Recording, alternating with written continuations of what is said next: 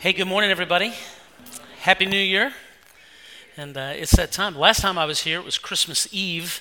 And so thanks for some time away. We went to Kansas City and saw Madonna's People up there in Blue Springs, Missouri. You can tell them some things, but you can't tell them much in Missouri. It's the show me state. And it works, she and I, because I'm from West Virginia and we're as hard headed as they are. Uh, so it works out pretty well. We had a great time. I'm always a little bit nervous about going to Kansas City in the winter uh, because it's cold there, and a lot of you know what that is. And since I've lived here for almost 10 years, if it gets below 50, then it's just all bets are off. I'm staying in the house. I got a hoodie on. It's cold, right? Well, Happy New Year. Glad, glad that you're here. Hey, if you're here this morning because of a New Year's resolution, uh, it's your first time in church, uh, maybe for a long time or maybe ever, welcome. We're really glad that you're here this morning. You chose to come here.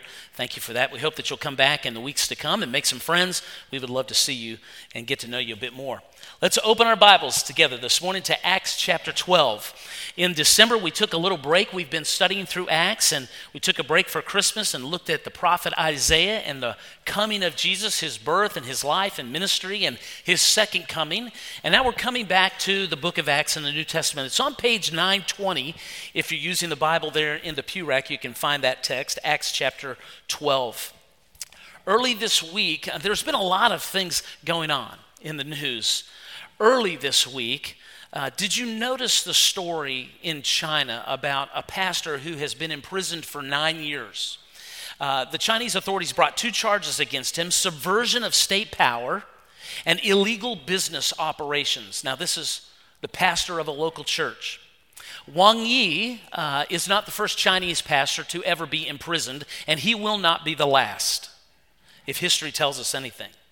And we read stories like this, and, and we tend to pray for a brother who is in trouble and thank God that nothing like that will ever happen here. But the truth of the matter is, more and more Christian beliefs, the doctrine of the scriptures, is not just seen as something that's dated nowadays, it's seen as something that's really dangerous. In fact, experts advise churches like Foothills to write their governing documents in such a way that they carefully line up with what the church stated teachings are, what our doctrinal beliefs are, to avoid any potential lawsuits regarding employment issues or the use of our facilities. And to make it personal, some of you may work in a place where you have a, a manager over you, a supervisor, a boss, and, and perhaps they would call you in and say, You know, I don't want you to talk about your faith in Jesus anymore with anybody here. No one in the office or wherever it's at. I don't want you to talk about that. Even though you've been very careful not to do that on work hours, been very careful about where you do that, how that conversation comes up. The issue in this text is really about those kinds of things. It's about the conflict between God and His purposes in the world and, the world, the authorities in the world and the conflict between those two things. The early church certainly experienced that, and we've seen it already in Acts, and we'll see more of it after we leave chapter 12. But we've seen that as well, not just in the U.S., but we see it around the world. I've entitled this message, The Tale of Two Kings. In this chapter, there's a lot of things going on. There's an angel, there are apostles, there's a servant girl, there's a prayer meeting, there's a crowd of desperate people looking for the help from a dictator. But right in the middle of all of that are these two kings, God and a man named Herod. When John Stott, the British pastor, wrote about this chapter, he, he said this. Uh, at the beginning of this chapter, as it opens, James is dead, Peter is in prison, and Herod is triumphing. In the end, Herod is dead, Peter is free, and the Word of God is triumphing. It's like bookends. And you'll see that as we read through the passage. Acts 12 makes it clear. And if you want to know, hey, what's the big idea of the passage? This is it. It makes it clear. Jesus is building his church. And the authority and power of the state cannot stop the spread of the Word of God. Jesus is building his church, and the authority or the power of the state, any state, cannot stop the spread of the Word of God. And so, as we look through this chapter, there are three lessons that I think we can learn. There are probably many more, but there are three that, that I have dug out for us and sought to apply in my own life. The first one is the superiority of God's purposes in the world. The second is, is this it's, it's, it's the reality of spiritual warfare in the world. The third is the mystery of God's sovereignty in our lives. And so I want to pull those three out as we walk through the chapter. So let's read the chapter. It's verses 1 through verse 24. We're going to stop short of verse 25, the last verse. I think it goes with what comes after it. All right, so here we go. This is Acts 12, verse 1. About that time, Herod the king laid violent hands on some who belonged to the church. Now, let me pause for a moment. About that time. If you'll remember, if you've been with us, we've been studying through Acts. We stopped at chapter 11, the last verse. You see Barnabas and Saul bringing an offering to the church in Jerusalem from a place 300 miles away, Antioch. A brand new church full of Greek, Gentile Christians has emerged up there, and they're sending an offering to the people, the believers, the church in Jerusalem. Barnabas and Saul bring it. You don't hear any more about that until you get to verse 25 of chapter 12. And all of a sudden, you see Barnabas and Saul going back to Antioch, having given the offering. In other words, it almost feels like when you get to the first verse of chapter 12 that there's an interruption in the flow of what's happening because it's all about Antioch through ver- verse 30 of chapter 11, and it picks up at the end of chapter 12. And it goes on into chapter 13 about Antioch. But we have this little segue here, and it's here for a reason, and we're going to see it as we walk through it. So, about that time, about the time that this offering is happening, Herod the king lays violent hands on some who belong to the church. He killed James, the brother of John, with a sword.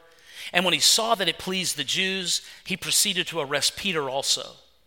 This was during the days of unleavened bread. And when he had seized him, he put him in prison, delivering him over to four squads of soldiers to guard him, intending after the Passover to bring him out to the people. So Peter was kept in prison. But earnest prayer for him was made to God by the church. Now, when Herod was about to bring him out on that very night, Peter was sleeping between two soldiers, bound with two chains, and sentries before the door were guarding the prison. And behold, an angel of the Lord stood next to him, and a light shone in the cell. And he struck Peter on the side and woke him and said, Get up quickly. And the chains fell off his hands. And the angel said to him, Dress yourself and put on sandals. And he did so. And he said to him, Wrap your cloak around you and follow me. It's like a dad coming into the eight year old son's bedroom in the morning saying, Let's go, and just stepping him through it one piece at a time. It's the middle of the night. And look at what happens. He, he follows him out. And he went out and followed him, and he did not know that what was being done by the angel was real. He thought he was seeing a vision. And when they passed the first and second guard, they came to the iron gate leading into the city. It opened for them on its own accord, just like leaving Safeway. And they went out. It is. It opened for them on their own, on its own accord. It just flew open.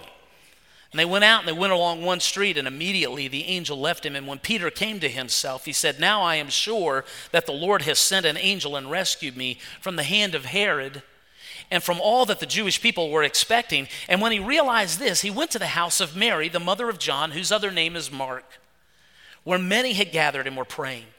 And when he knocked at the door of the gateway, a servant girl named Rhoda came to answer. Recognizing Peter's voice, in her joy, she, she ran back. She didn't open the gate. She ran in and reported that Peter was standing at the gate. They said to her, You're out of your mind. But she kept insisting it was so. And they kept saying, well, it's his angel. And there was this Jewish belief, it might be in one of your study Bibles if you have one. There's this Jewish belief that, that people had an angel. And at times the angel could show up and look like that person or sound like that person. It was his angel. And she's keeping insisting, and Peter is still knocking. And when they finally go, they open, they see him, they're amazed. But motioning to them with his hand to be silent, he described to them how the Lord brought him out of the prison. And he said, Tell these things to James and to the brothers. James, the one who wrote the letter of James at the end of the New Testament, the half brother of Jesus. Tell these things to James and the brothers. And then he departed and went to another place. F.F. F. Bruce, the commentator, says that Peter went underground and nobody is quite sure where he went. He just kind of disappears for a period of time. And now there's a shift in time, it seems, and certainly of focus, but this all belongs together. Now, Herod was angry with the people of Tyre and Sidon. And they came to him with one accord, having persuaded Blastus, the king's chamberlain. They asked for peace because the country, their country, depended on the king's country for food. So some sort of conflict is going on. Herod is upset with these people. They're pleading they need some help.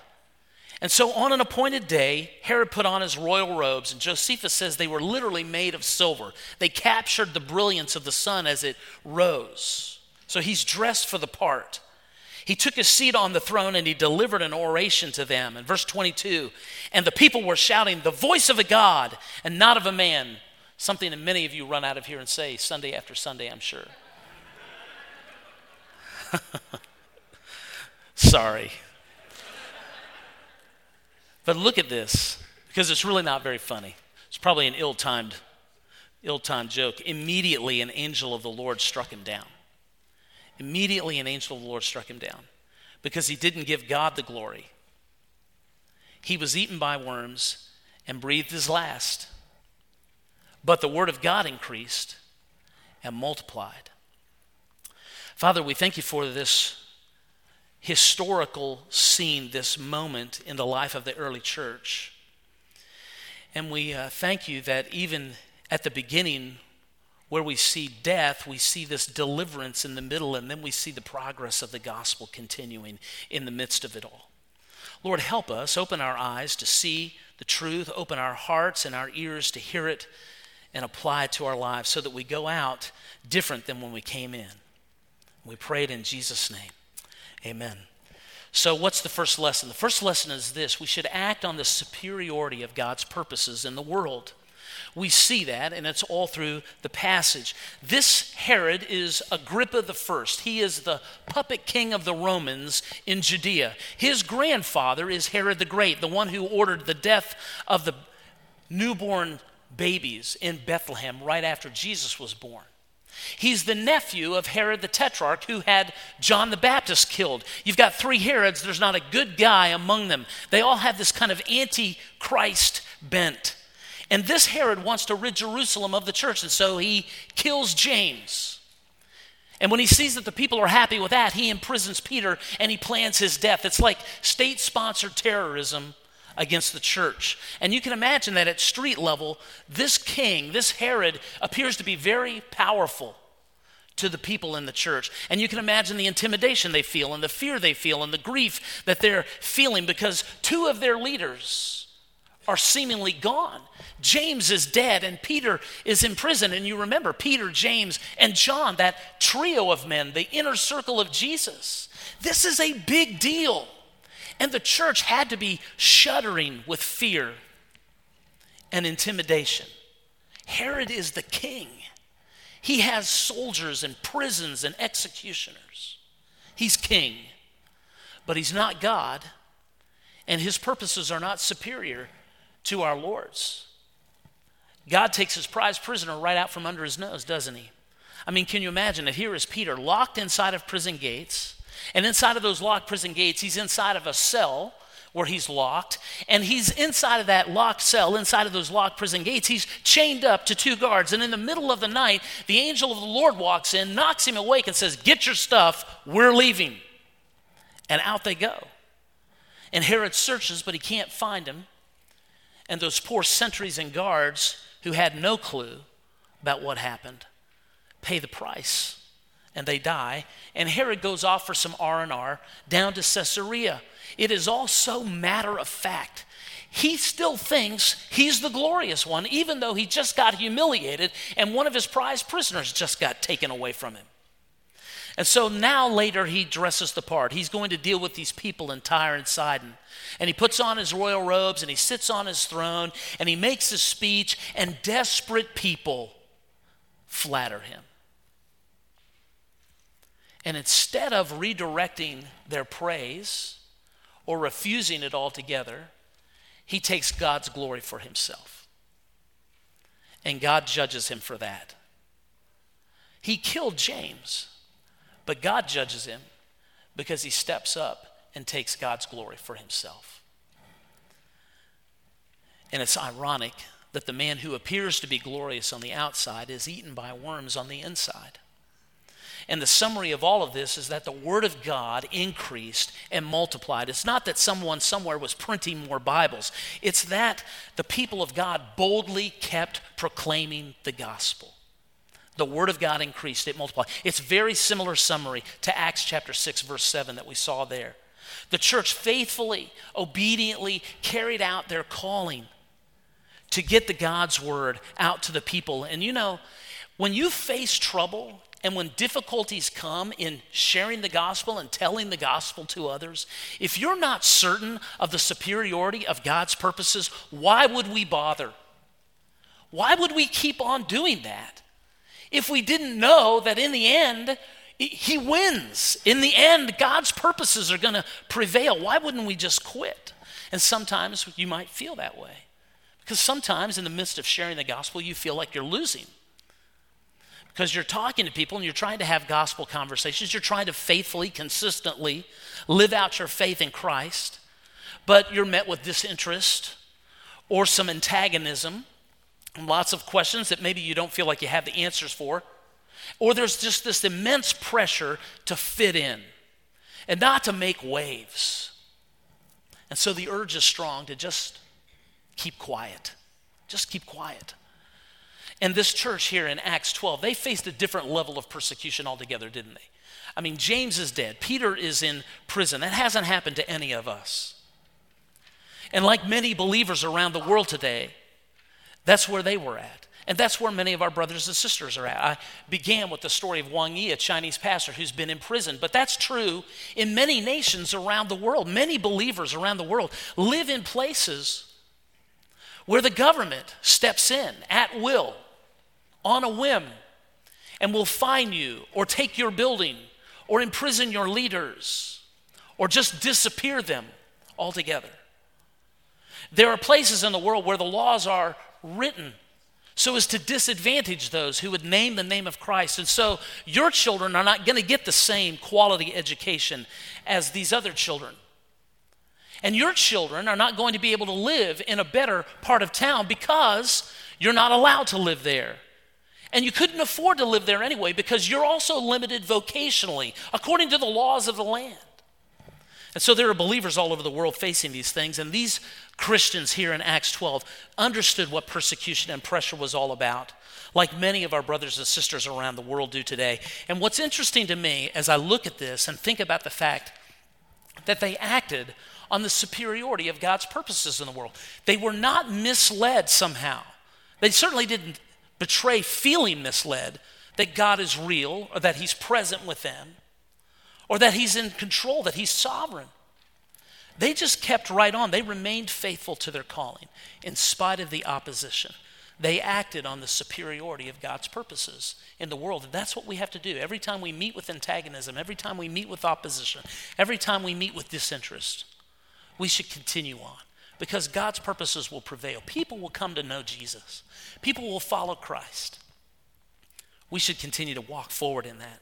What's the second lesson? The less, second lesson is this that we ought to confess the reality of spiritual warfare in the world. There is more in this chapter than meets the eye. Uh, we can look at Herod and blame him for the death of James. We can blame him for the imprisonment of Peter, but there are evil forces at work behind all of that. And this chapter spells out the reality of spiritual warfare. And you could go all the way back to the beginning of your Bible, to Genesis chapter 3. And you see it happening there.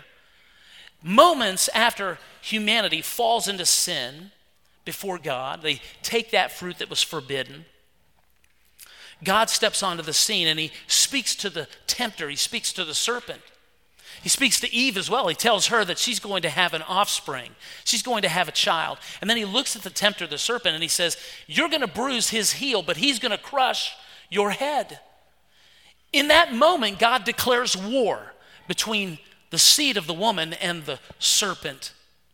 He says there's going to be enmity between them.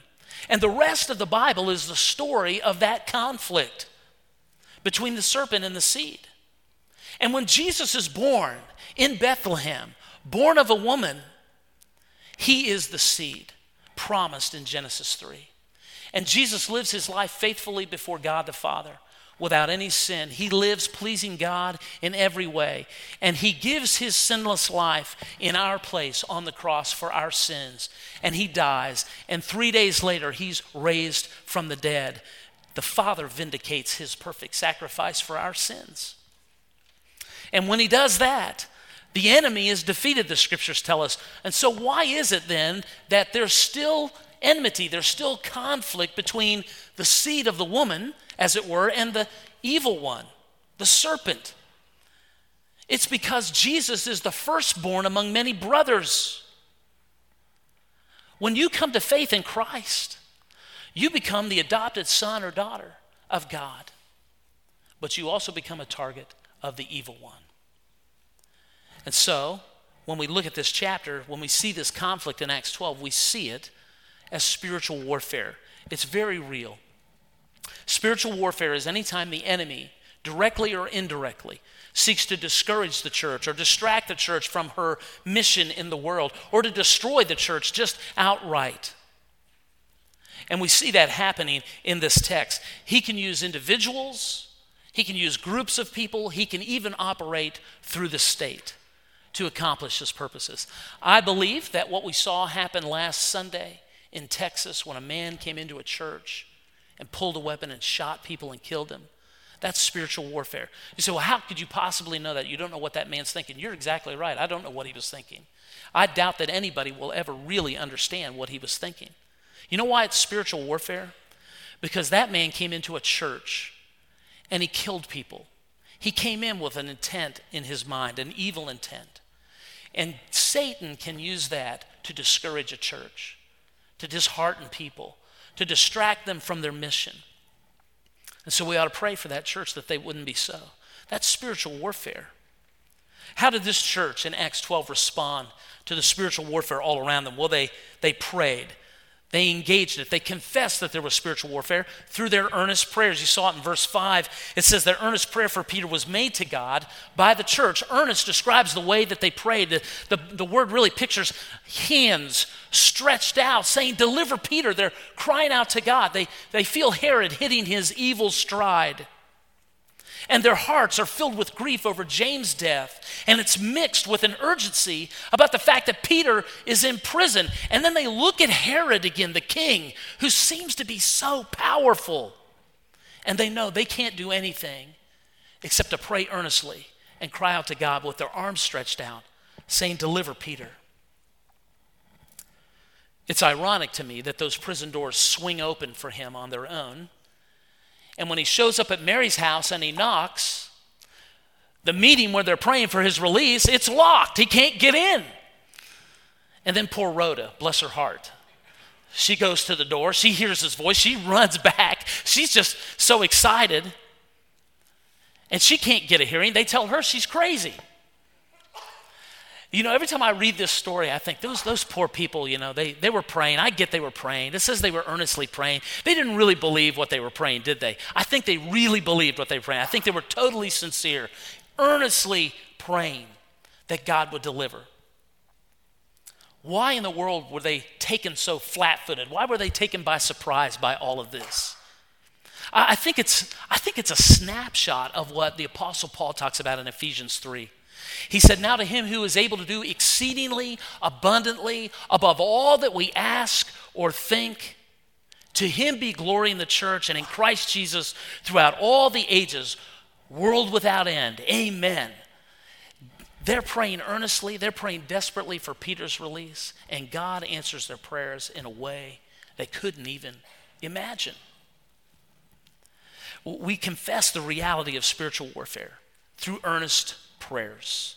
John Piper wrote this. He said, You do not know what prayer is for until you know that life is war. He was pressing into the idea that many of our prayers center around kind of common, ordinary sorts of things. Lord, help me find my keys. Give me a good parking place. Lord, I have this presentation. It's really important. I'm, I'm praying that you would get that. God, can I please get this raise? I'm asking for that. We pray for important things. We pray for other things, but, but Piper is pressing in. And I think this passage is calling us to press in, to pray earnestly for the kinds of things that John taught about last week from Luke 11. Pray earnestly, Father, your name be hallowed, your will be done on earth as it is in heaven, to pray those kinds of epic prayers. Father, may the interest of Jesus be served in my life, in every way, in the life of our nation, in every way. We ought to pray that way. For whom or for what are you praying? When you pray that way, you're engaged in spiritual warfare. Are you praying for a friend or a coworker who needs Jesus? Believe me, it's spiritual warfare to pray that way. You're you praying for a spouse or a family member who's very far from God? When you pray that way, you're entering into spiritual warfare. Our witness to the world begins on our knees before the God who saves. And so, anytime you pray, anytime you pray for the will of God to be done on earth as it is in heaven, you're engaged in spiritual warfare. What's the third lesson? To wrestle with the mystery of God's sovereignty in our lives it's obvious that there is a tension in this passage, and you probably wondered if I was going to say anything about it because there's death here and there's deliverance. And they sit right here in the same text. And it ought to cause us some discomfort because we see the church praying earnestly for Peter to be released, and God releases him, but James is killed. Why is that? I mean, don't you imagine that the church prayed for James the way they prayed for Peter? It fills our heads with all kinds of questions. Why didn't God deliver James the way he delivered Peter? Does God love Peter more than he loves James? Was Peter more faithful than James and that's why he was there? Why didn't God spare the church all of that pain and grief? All of the intimidation and fear that they must have faced. Why didn't God spare his own people that? By delivering James and keeping Peter just out of prison from the very beginning. Why didn't he do that? We wrestle with those kinds of things. It's the mystery of the sovereignty of God, the tension of this life until Christ comes again. Because things like death and deliverance are in God's hands, they're not in our hands. And this passage isn't here to give you and me a formula for how to get deliverance and not get death. That's not what it's teaching us. In fact, it is teaching us that even when we get into trouble and even when death comes, that is not a sign that God is somehow not sovereign and not in control, that God is somehow not near and present with us, that He doesn't love you. That's not what the passage is teaching us at all. God loved James, and when he died, he was welcomed into the presence of Jesus. And God loved Peter, and on this day, that looked like an angel setting him free from prison. You know, about 20 years later, Peter would be martyred, hung on a cross upside down. I'm sure the church was praying for him then. We wrestle with the mystery of God's sovereignty in this world. Acts 12 teaches you and me that God is not in heaven sitting on his throne playing favorites. He's not punishing you for failing to be all that you ought to be when you land in trouble and when you face difficulties or when you go through death. Because the other side of the coin, if you think that way, the other side of the coin is this. You might start to believe that the good you've received in your life is because you've been good. Because you're so good that somehow you've earned it, you deserve it. And it fosters that kind of thinking, but that's not who God is, that's not the way God works. All of the good that you and I have ever done in our lives has been enabled by the grace of God. It's only God's grace that we ever do anything good. God loves his people, God is faithful to his people, but that does not always look the way we want it to look in this life. And while we don't know whether we'll get deliverance or death, there are some things that we know as believers in Jesus as a Christian, there are some things that you know that you, you just put your feet down in that spot. You set your anchor there because you know that they're true. We know that we've been that we've died. We've died to our sins and we've been raised to life in Christ. We, we heard that passage quoted earlier in the, in, the, in the service. We know that we used to be captive and imprisoned to sin, but now, because of the Son, we've been set free. And we know that in this world, Jesus said, You will have tribulation, but be of good cheer because I've overcome the world.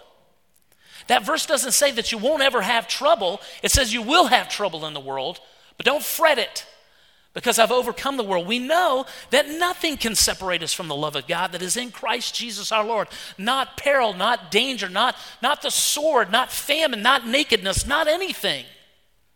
We know that to be absent from the body is to be present with the Lord. And in that moment, whatever it is that brings you into the presence of the Lord, whatever it is, it won't matter anymore.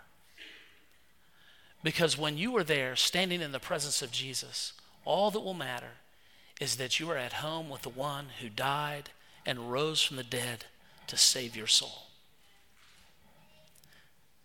In that moment, that's what will matter.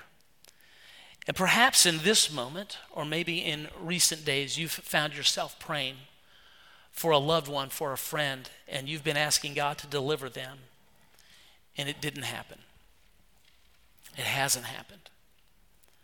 And then you hear someone share their story of how they prayed for a loved one or a friend, and they asked God to deliver them, and they were.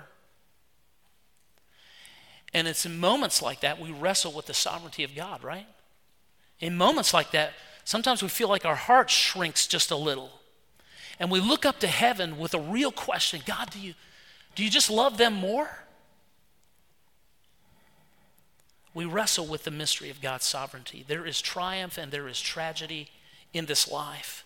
But whatever experiences God sovereignly brings us through in this life, our calling, just like the calling of these people in Acts 12, our calling is to bring our Heavenly Father glory by being faithfully obedient to Him at every moment. Peter was imprisoned, James was martyred, and the church persevered. They did not pull back from their calling, even in the face of all of this trouble, to proclaim the gospel. This morning, we turn our attention to the Lord's table, to the Lord's Supper. And, and, this is a special time. I want you to think about it with me. And for those of you that have kids with you, you know that as we talk about the Lord's Supper, the bread and the cup, that as we take these elements, they're for believers, people who have come to faith in Christ. And so if you're here today and you've not yet placed your faith in Jesus Christ, just allow these elements to pass. It's part of our worship experience. It's a testimony of our faith, a statement of our faith that we take the bread and the cup. If you've not come to that point yet, that's fine. Just allow them to pass this morning. But I think it's really important for us to think about this in terms of this text. Because what we ought to do this morning is give thanks as we take the bread and the cup. We ought to give thanks that Jesus didn't pull back from his calling in the garden in the face of so much opposition. Where his sweat came off of his body like great drops of blood, Jesus did not pull back. He acted on the superiority of God's purposes in the world. He confessed the fact that there is spiritual warfare going on because he kneeled down, face down in the dirt, in the garden, and he cried out to the Lord and he wrestled with the sovereignty of God. Lord, if there's any way, let this cup pass from me. Nevertheless, not my will, but yours be done. And Jesus proceeded to walk in faithful obedience to the Father. And because He did, He saved us. And because He rose from the dead, His grace enables us to live every single day by His power through triumph or tragedy and to get all the way home for His glory. So let's think on those things as we take the bread and the cup, all right? I'm going to ask the guys to go ahead and serve it. And as they do, we'll just be quiet for a few moments. I'm going to give you opportunity to give God thanks for the bread and the cup, to give Him thanks, Jesus, for saving us, for being obedient faithfully to the Father, and for His grace that enables us to live, even in the face of trouble, trusting Him no matter what.